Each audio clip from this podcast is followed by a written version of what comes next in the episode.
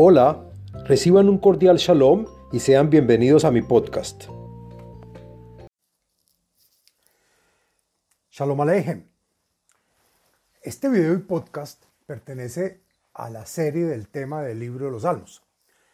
En este video y podcast del contenido de los Salmos hablaremos del Salmo número 100, el cual trae beneficios y es recomendable, entre otros, para facilitar el parto, para someter enemigos, para apaciguar dolores lumbares o ciática y otros beneficios más que anunciaremos más adelante.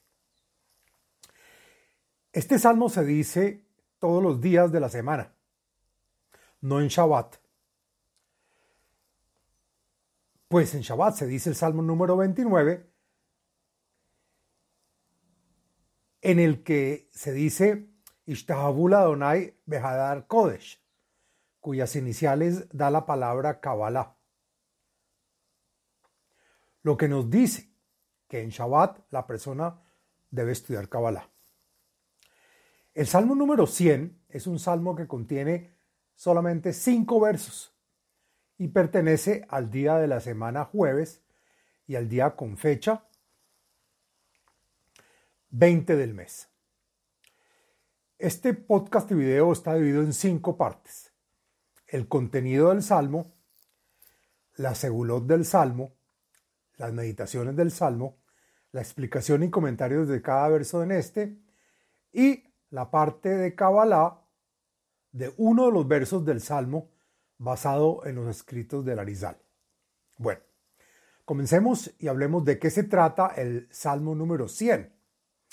Este salmo se dice para despertar los corazones de la gente, aquellos que se encuentren en problemas e impedimentos en este mundo, para que sigan a Hashem con felicidad, entendiendo que todo es para bien y que estén contentos con lo que se tiene y con lo que no se tiene. Y llegará el momento que todos los sacrificios serán abolidos, con excepción del sacrificio de agradecimiento. Según el comentarista Rashi, este salmo es sobre el sacrificio para agradecer la, la, recepción de un milagro. Y por esta razón se dice a diario, pues no hay un día en el que el hombre no reciba algún milagro. Así no lo reconozca que le ha ocurrido, y por lo tanto hay que reconocer todos los milagros que nos ocurren todo el tiempo.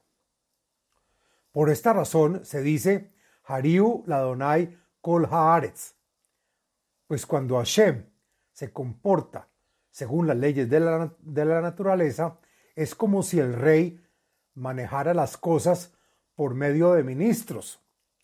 Pero cuando hay un milagro, es como si él mismo el rey mismo sale y lo supervisa. Pero también se escucha el sonido del shofar que corona a Elohim. Según los comentaristas Eben Yehie y Meiri, dicen que este salmo se dirá en el futuro cuando este amargo exilio en el que estamos llegue a su fin y todos los habitantes de la tierra digan que viva el rey Mesías. Este salmo es uno de los once salmos que se le acreditan a Moshe Rabeino como profecía a la conclusión del exilio en el final de los días. Bueno, ahora hablemos de la segulot del Salmo número 100 encontré en varios libros y fuentes la siguiente segulot o beneficios para los cuales se puede adoptar y están relacionadas a este salmo. La primera es para facilitar el parto del nacimiento de un bebé en, en la mujer.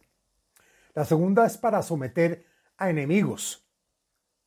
También se usa para frenar una ambición exagerada. Asimismo, se usa para enaltecer el amor a Hashem.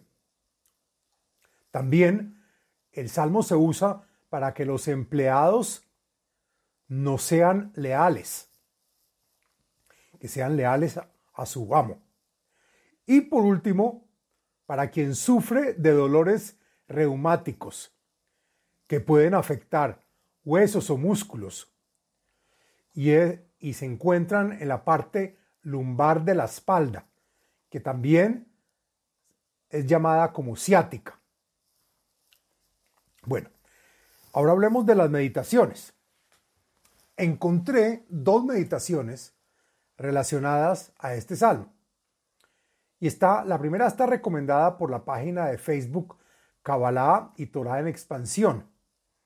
Y dice la página, el que rece durante varios días consecutivos el Salmo número 100, diciéndolo siete veces al día, se, se, se deshará de sus enemigos, se liberará de ellos y deberá meditar el, el santo nombre de Yud Hei, que se pronuncia Ya.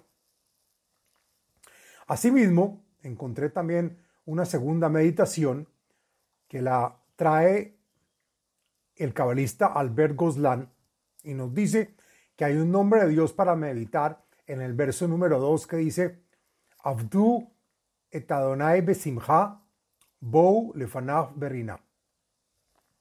Y están las palabras Ain Shin Lamet, que se pronuncia Ishil, y es el nu nombre de Dios número 47, que trae la acción de eliminar los bloqueos de la vida, de eliminar bloqueos en nuestros proyectos, elimina la, la negatividad, allana el camino, resuelve el conflicto alma-cuerpo. Bueno, Ahora entremos de lleno a la explicación del texto del Salmo número 100. Lo siguiente es la explicación del contenido y los comentarios del texto del Salmo. Mismor le toda, Ariu ladonai kol Cántico de agradecimiento a Hashem. Aclamad a Hashem por medio del sonido del shofar con felicidad de todos los habitantes de la tierra en los días del Mesías por los milagros recibidos. Ifdu et Adonai besimcha, bou lefanav be renaná. Sírvanle y honren a Hashem llenos de felicidad del corazón y de palabra hagámoslo frente a Él con júbilo. U, que Adonai Hu Elohim, Hu Asano Velo Anagno, Amó Vetzon Mariito. Y por lo tanto, dice el comentarista Rashi, le toca al pueblo de Israel servirle a Hashem con alegría porque todos ustedes deben saber que Hashem es Elohim, su Dios, es decir, aquel con la posibilidad de remunerarles por su trabajo, a diferencia con el resto de las naciones, aclara Rashi, pues Él es aquel que nos concibe y no nosotros mismos, pues nosotros somos su pueblo y su rebaño, y Él, nuestro pastor, aquel que siempre se preocupa por nuestro bienestar y estipendio. Bou Shaaraf Betodá, Hatzrotaf Bithila, Jodulo Barhushmo, y por lo tanto, ustedes, hijos de Israel, lleguen a las puertas del templo sagrado con agradecimiento y reconocimiento, Y agrega el comentarista Meiri por los milagros y maravillas otorgadas. Entren a sus cortes con elogios y alabanzas y entusiasmo. De adición, el comentarista Malvin, que en esta forma se ve su grandeza. Agradecedle y bendecid su nombre. Kitov Adonai Leolam Hasdo, Vead Dor Vador Emunato. Y digan que Hashem es bueno y que siempre es misericordio y fiel, cumpliendo su promesa con Israel generación tras generación.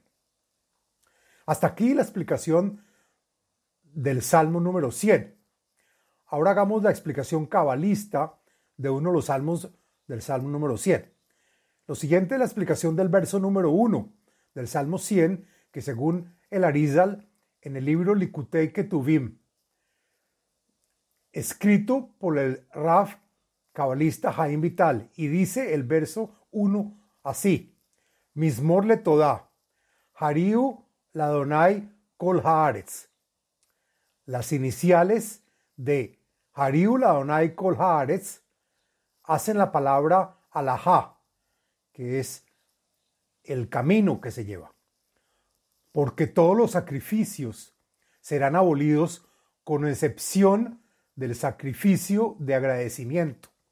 Se dice también que desde el día de la destrucción del templo, el Todopoderoso solo tiene cuatro amot o cuatro pasos para moverse de alajá, de, para caminar, y que es solo con el sacrificio de agradecimiento que se hace este camino.